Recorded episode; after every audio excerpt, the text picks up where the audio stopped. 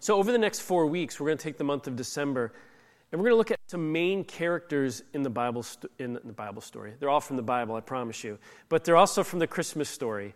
So, uh, and I know this is um, familiar if you've, you know, if you're over 20, you know, the Christmas story is very familiar. Like it's, you hear it every year, and it's, uh, I tell you what, a challenge um, pastorally is to present Christmas in, in a fresh way, right?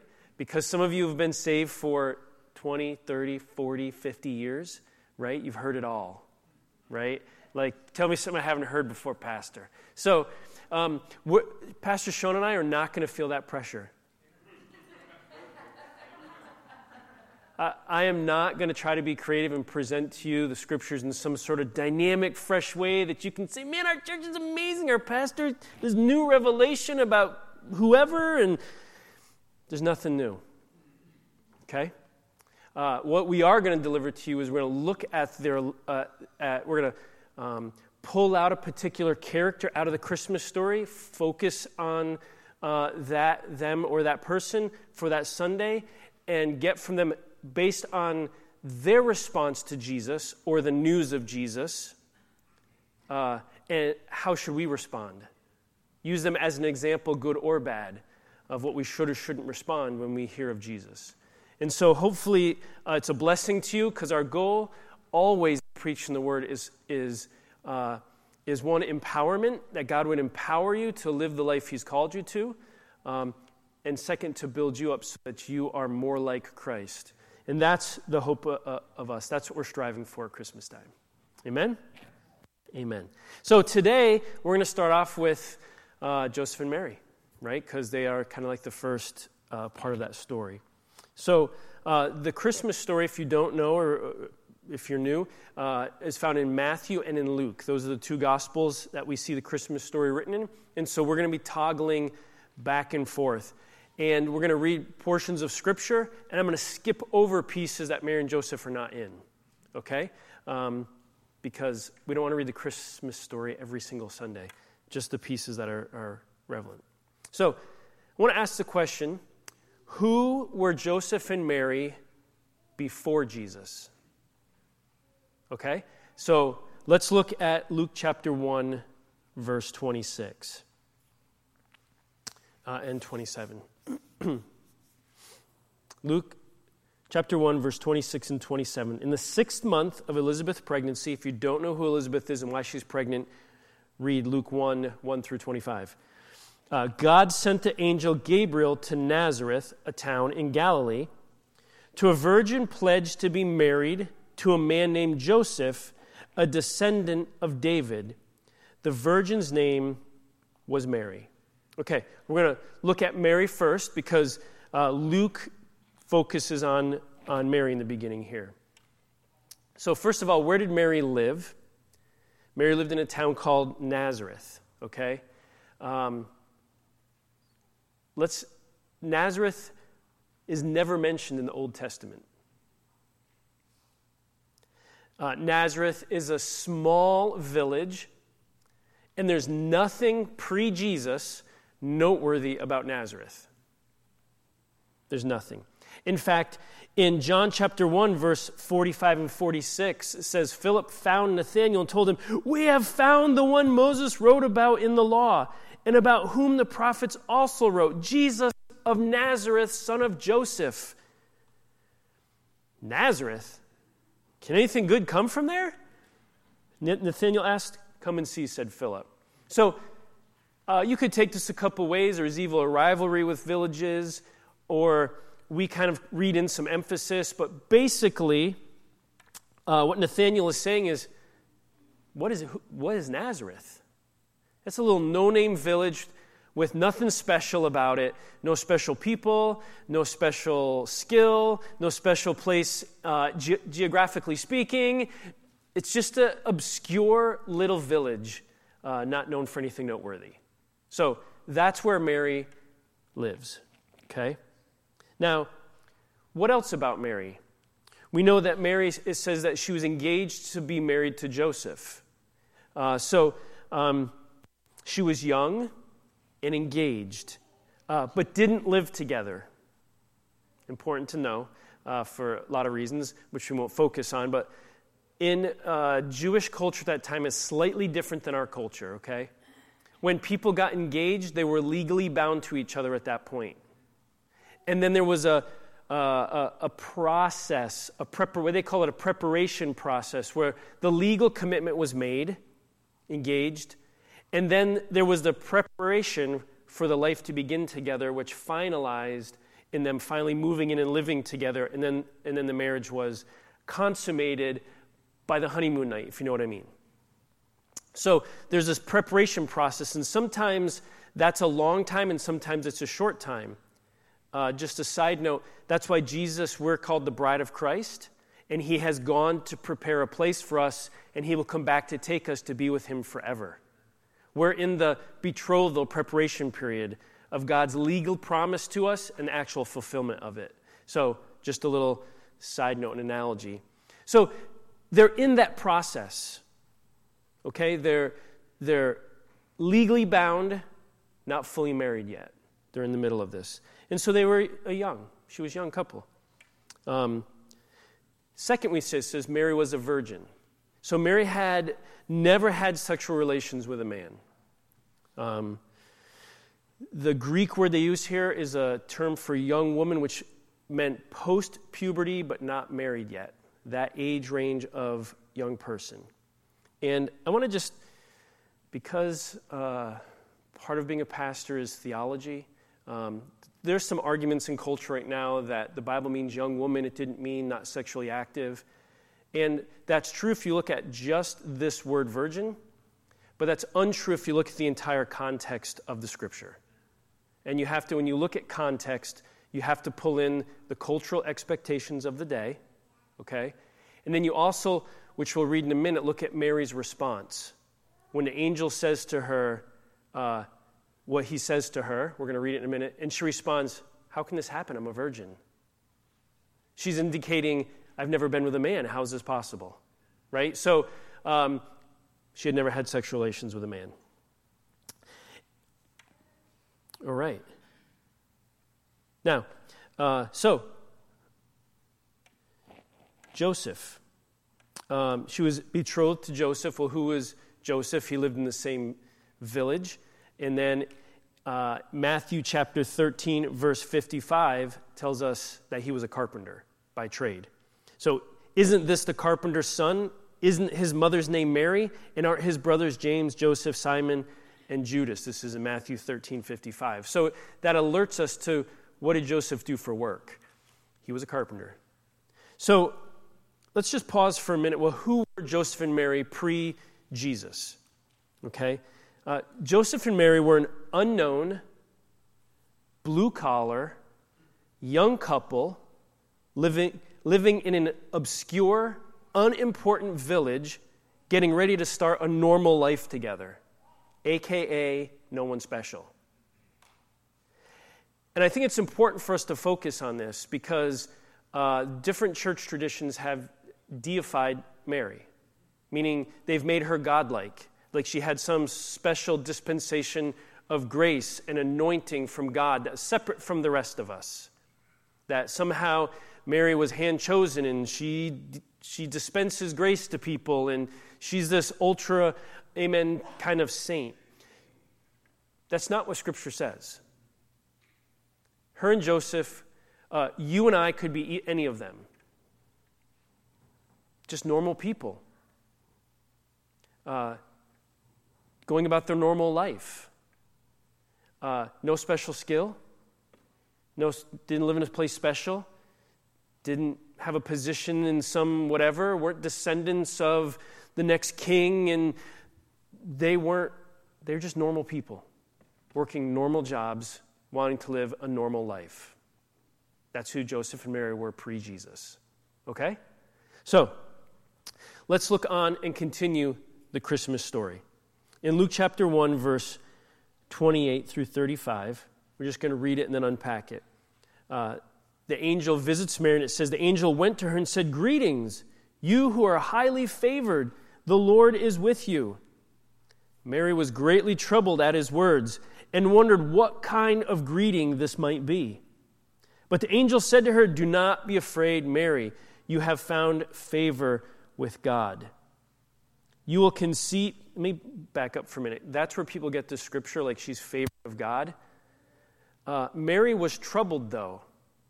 So Mary's like, she knew who she was, yet why do I have favor with God? She just was a normal person.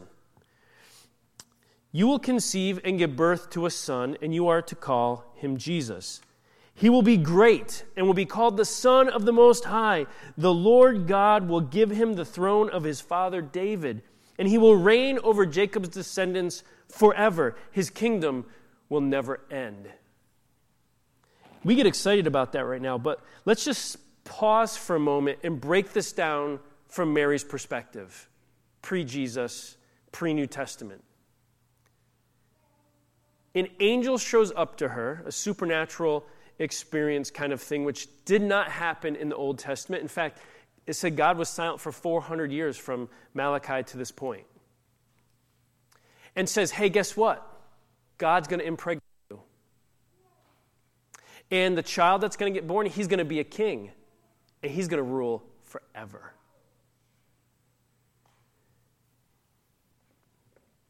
You young ladies, you ladies here, how would you feel if you were woken in the middle of the night by an angel who said God was going to impregnate you? Wicked scared. Like, what in the world is going on here? And not only is God going to impregnate me, but this, this son that's going to be born is going to rule the world forever, never going to die. He's going to be forever king. Like, remember who Mary is. She's like, I live in a no name village. I'm a no name person working an average job. Like, okay. Like, one, just kind of troubledness about this, but also just the message that's being communicated to her is not normal. And there's no context really for her other than some prophetic scriptures that the Israelites know that the Messiah was going to become and the virgin was going to conceive, which is why Mary's troubled. And so what is Mary's response? She says, How will this be? Since I'm a virgin. There's our indication. Like Mary knows, I've, I haven't been with a man. Uh, how am I going to get pregnant? The angel answered, The Holy Spirit will come on you, and the power of the Most High will overshadow you. So the Holy One will be called the Son. Did we read this already? I feel like it's duplicated. Oh, no. Will be called the Son of God. Here's Mary's response I am the Lord's servant. Mary answered, May your word to me be fulfilled. Mary says, Okay, um, count me in, God. That's the modern paraphrase, Pastor Steve's version of the Bible. The angel gives her this crazy news God's going to pregnate you, and this guy is going to be the king, and he's going to be the son of David, and Messiah, and all this. And she has a million questions, I'm sure. Uh, and let's, let's just pause here and think uh, in our culture, a, a woman getting pregnant and not being married is a little taboo. Back then, it was, it was, uh, it was shameful. Like your life was over. You may never get married. Uh, your family will disown you. You will live poor and desolate the rest of your lives because uh, you did this. So she's not fully married yet. So think of the questions to ask. Okay, God's going to get me pregnant. What's my family going to think? What's my people going to think? And more importantly, what's my future husband going to think? What's going to happen to me? Real questions, right? And Mary said, Okay, God, count me in. Uh, pretty amazing stuff to me. Now let's take a moment and look at Joseph. Joseph is in Matthew chapter 1, is his story, uh, gets recorded here. in Matthew chapter 1, verse 18 and 19, it says, This is how the birth of Jesus, the Messiah, came about. His mother, Mary, was pledged to be married to Joseph. But before they came together, she was found to be pregnant through the Holy Spirit. Because Joseph, her husband, was faithful to the law and yet did not want to expose her to public disgrace, he had in mind to divorce her quietly. So we already talked about what it means. Joseph was pledged to Mary, legally binding. He was preparing for their life together in that engagement period. Now, think of this. As he's legally promised himself to this woman, he's out working hard to create whatever it was, whether it was a house or a job or money or whatever it was. He finds out she's pregnant.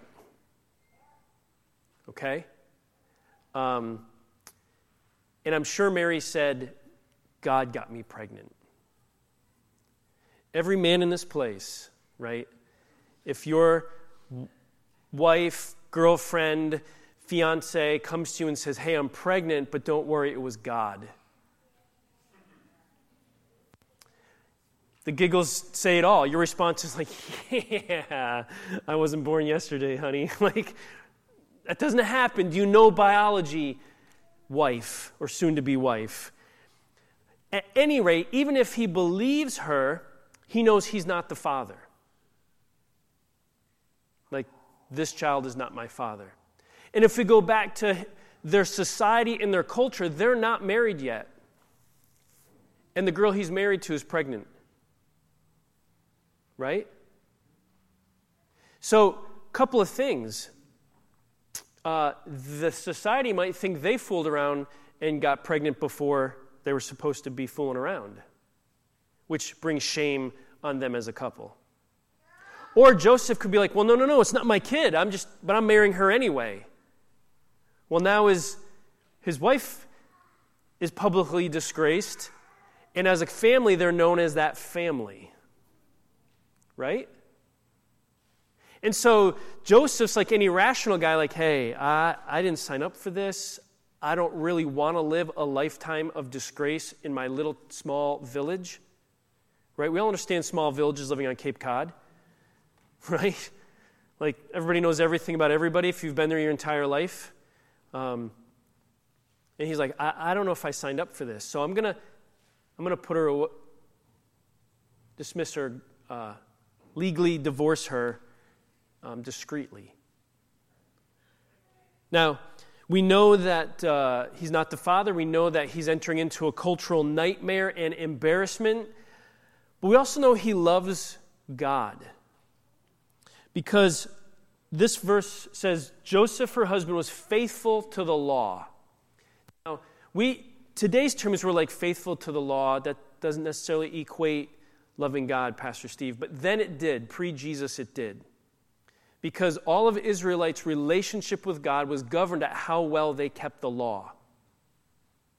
And so, if somebody who was faithful to the law, which means they, they went through the Torah, the books of Moses and the prophets, and they, they obeyed everything that was expected of them, and that demonstrated their love and their commitment for God.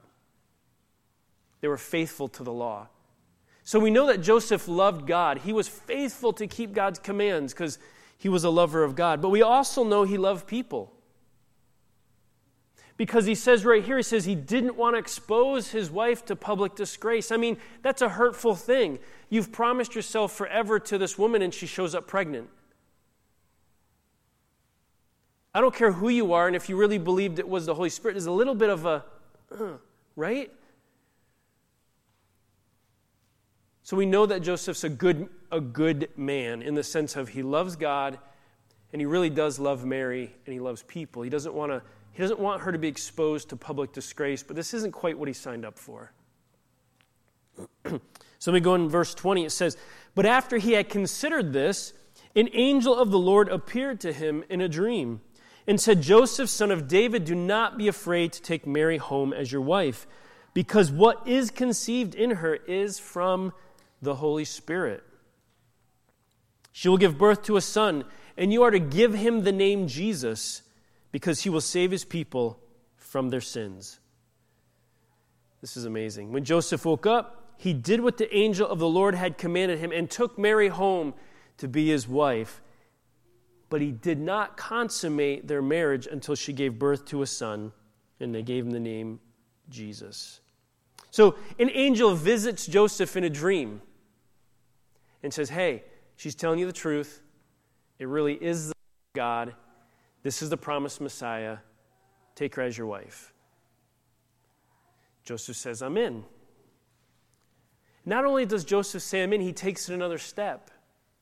And he says, Listen, I'm going to deny my, my own rights as a husband, and I'm going to take her into my home and provide and love and all those kinds of things, but I'm, I'm going to wait until Jesus is born before I fully consummate the marriage. So he denied his own husbandly rights so that all of what God wanted to do would be fulfilled. And so that nobody could question, oh, maybe it was Joseph's. Maybe the timing's off. You know, she thought she was pregnant, but not really, or, you know, all those kinds of excuses we can come up with. Joseph and Mary both would know this child's 100% from God. So, Joseph and Mary have both been visited by angels, and they agree to participate in God's divine plan, given the extreme conditions uh, and that they would be subject to just culturally. Now let's read the story we're familiar with, verses 1 through 7. In those days, Caesar Augustus issued a decree that a census should be taken of the entire Roman world. This was the first census that took place while, I never pronounce his name right. Quirinius? Quirinius? I don't know. The governor. And everyone wanted their own town, everyone went to their own town to register. So Joseph also went up from the town of Nazareth in Galilee to Judea, to Bethlehem, the town of David, because he belonged to the house and line of David. He went there to register with Mary, who was pledged to be married to him and was expecting a child. You notice here for a moment that they're, he took her into her home. They're considered husband and wife, but they're still pledged to be married because they haven't consummated their marriage yet. Just it's interesting. But she's with child. While they were there, the time came for the baby to be born, and she gave birth to her firstborn, a son. She wrapped him in cloths and placed him in a manger because there was no guest room available for them. Now, uh, we're going to skip the next section because that talks about the shepherds and all these kinds of things. Uh, so after all the shepherds and after eight days, uh, on verse 21, on the eighth day, when it was time to circumcise the child, he was named Jesus, the name the angel had given him before he was conceived. Uh, when the time came for the purification rites required by the law of Moses, Joseph and Mary took him to Jerusalem to present him to the Lord. As it is written in the law of the Lord, every firstborn male is to be consecrated to the Lord and to offer a sacrifice in keeping with what is said in the law of the Lord a pair of doves or two young pigeons. So, Jesus is born on the eighth day. They do all that's required by the law, which again was a demonstration of their love and commitment to God.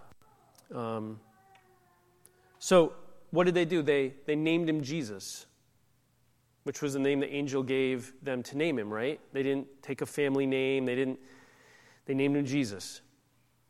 Uh, they had him circumcised, which was ordered by the law. And then the purification rites, uh, you can read about these in Leviticus chapter 12. It talks about the things, the purification process a woman has to go to after giving birth and the offerings that need to be made. Okay? So they did all of that. And there's something significant here. Uh, they offered two birds as the sacrifice.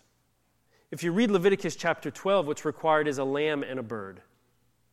But then there's this little note at the end that says if you can afford a lamb, you can do two birds. So this tells us right here that Joseph and Mary didn't have any money. They were poor because they couldn't afford a lamb. So Jesus didn't grow up in a rich family with rich parents or any of those kinds of things at this stage, right? So they do everything that's required of them by, by the law. They go to the temple, they go through the purification rites, and you can read all of that uh, on your own. Then we have the wise men visit, right? The, the magi from the east. We're going to pick up the story in Matthew chapter 2, verse 13 through 15. When, the, when they, the Magi, had gone, an angel of the Lord appeared to Joseph in a dream. Get up, he said, take the child and his mother and escape to Egypt. Stay there until I tell you, for Herod is going to search for the child to kill him. So pause for a minute again. And I'm pausing on purpose because we've read these stories year after year after year after year after year. We, we, we sometimes fail to think about what's going on here. At this point, uh, Joseph and Mary haven't really experienced any trouble at all that we know of. They got married, they traveled to Bethlehem, they had a baby, they ran to the temple and did the purification, they're back home. These three, or first of all, we don't know how many wise men there were. There was more than one. We assume there were three because three gifts were given. For all we know, there could have been 30 wise men that showed up at their door. We don't know. Three gifts were given. So these wise men come out, these very amazing, wealthy, whatever, and they, man, they showered us with gifts and they worshiped our kid. This is amazing. And then the next, that night, an angel says, hey, get up. The king's going to try to kill your son. Again, there's no precedence of why they should feel this way. There was no soldiers snooping around, knocking, asking questions. There was no like little murmurings like, hey, hey, I heard rumors, this and this. Like, there, was, there was none of that. There was no hostility towards them as a young couple. Nothing but good things. An angel shows up one night and says, hey, run for your life. The king's after your kid.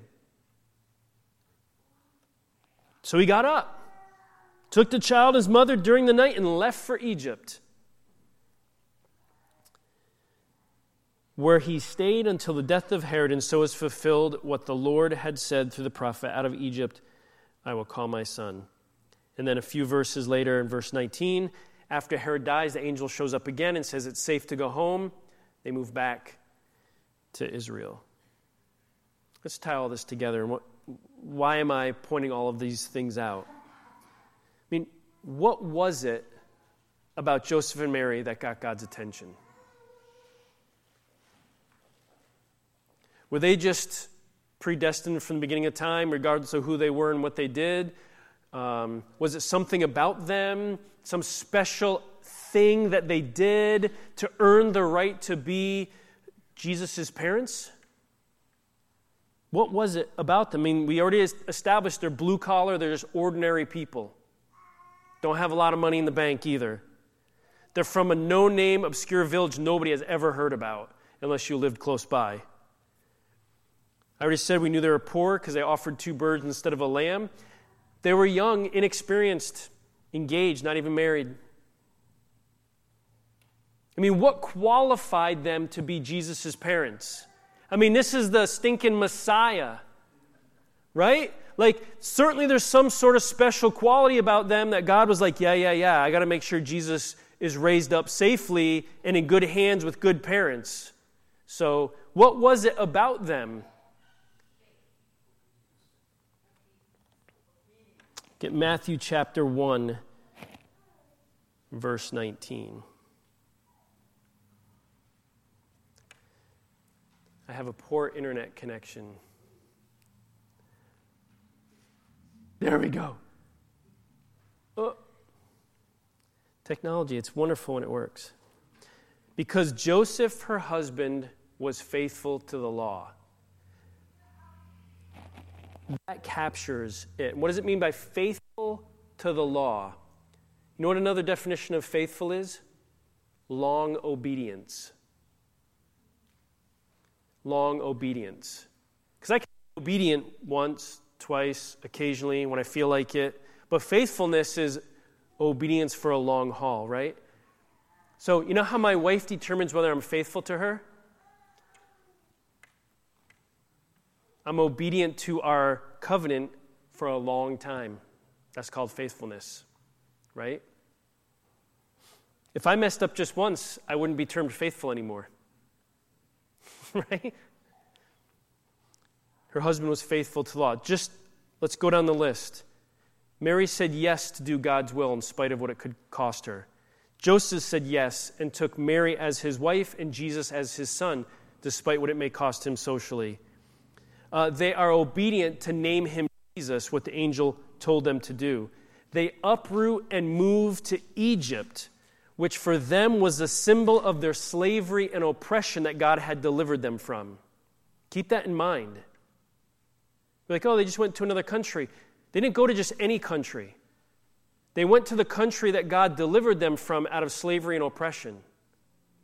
So, symbolic, what was that?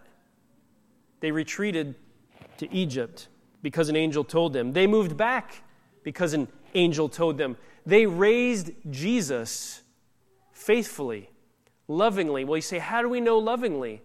Because when they lost Jesus, when he was 12 in Jerusalem, they frantically looked around the city for him. If you've ever, uh, if your kid's hand has ever slipped away from you, like in the grocery store, and you can't find them, you know what that feels like as a parent if you love your kid, right? There's something right here that goes, like, were they stolen? Like, all these things rush through your mind, and then you realize they're just in the next aisle, like looking at a toy, right? But you know that feeling. And so the Bible records that about Mary and Joseph. They were faithful to raise Jesus. Here's the point sometimes we look for the amazing in life, we look for the world changing characteristics. We look to live the over the top lives because that's what makes us stand out, and that's what makes us special, and that's what qualifies us because we're standing out above anybody else. But Joseph and Mary challenge that notion. Presumably, the, the most important baby in all of history is given to a set of parents who their main qualifications and their main thing is that they're just obedient. They just do what God tells them to do. That's their response to God. When God asks, they say yes.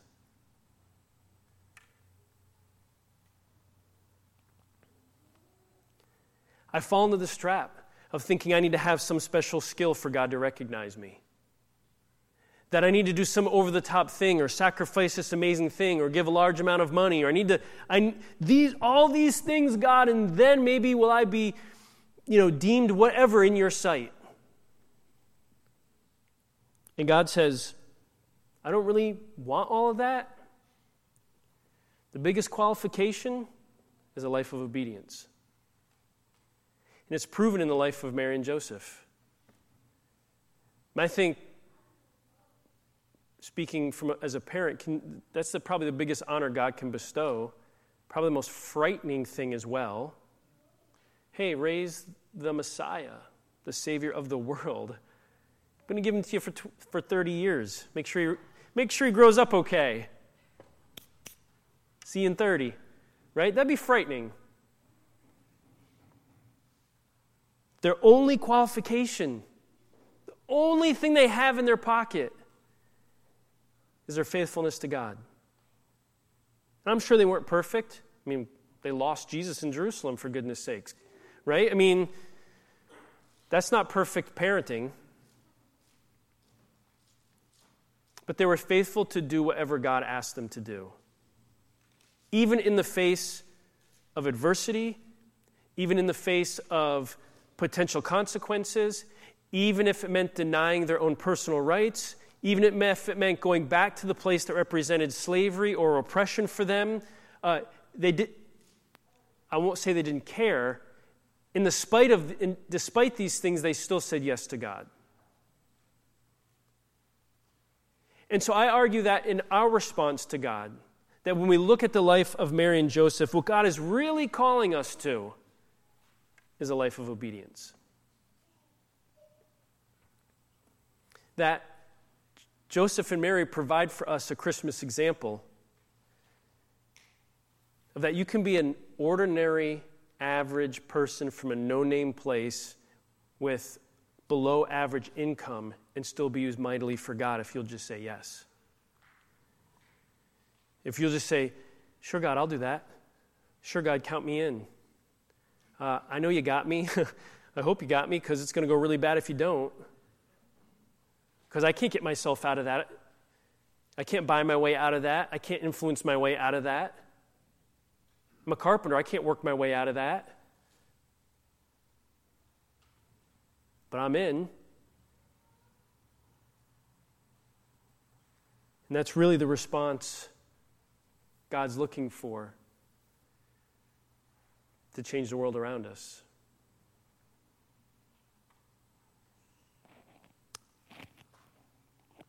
My question today is Will you respond like Joseph and Mary?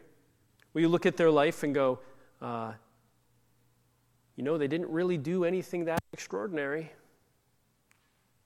If you think about it, Mary had a baby. Joseph was a carpenter.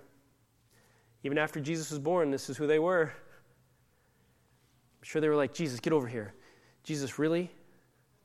Can you pee in the potty and not on the floor? I mean, remember, Jesus was fully God, but he was fully human. So the same thing like Jesus, no, no, eat all your food. No, no, no dessert till you eat it all, right? Jesus, play well with your brother. You know, like they had these conversations. Mary had to deal with this. She had to wash Jesus' laundry and wipe his nose and like all, just normal people. And it, here's the point of all this if normal people will put it in their heart to say yes to God above everything else, He uses normal people to change the world. And guess what? You and I are normal people. There's nobody in this room of great influence. There's nobody in this room of great wealth, as far as, as, long as, I, as, far as I know. There's nobody in here, and we all live in this little obscure place called Cape Cod. I mean, it's it's beautiful to visit. We're just normal people. And this Christmas, I challenge you, I challenge myself to just mimic the responses of Joseph and Mary and be willing to say yes when Jesus asks. When he says, Would you do this? Say, That may cost me, God, but I'm in. Sure. And not just once, not just twice, not just at Christmas time, not just in 2022, but a long obedience. And see what God does with your life. Let's pray. Heavenly Father, we thank you that you sent your son and you, man, you just shocked the world you, you send your son a, as a baby for one, and then you give him to just young, blue collar, uneducated, poor people to take care of. And you took that obedience and you changed the world. And Lord, we today we see the example of Joseph and Mary. And we identify with who they are. We're just normal, ordinary people. But we're inspired by the fact that they just said yes to you all the time. And it's that yes that qualified them to be used in your kingdom. And so, Lord, we pray today for a spirit of yes that you would put something within us that would just want to say yes to you. That all of the questions, all of the struggles, all of the what ifs, all these kinds of things would kind of melt away. But when you speak, our, our first response would be, Sure, God, I'm in. Lord, we know we just don't get there overnight.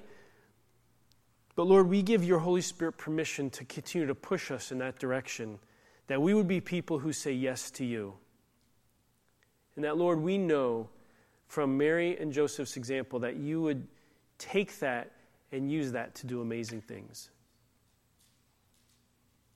So, Lord, we thank you for the season where the whole world is focused on Jesus Christ and your Son. And we pray, Lord, over the next several weeks that your name is exalted, that good things are done, that people come to know you as we say yes. We thank you We praise you, Lord, in your holy name. Amen.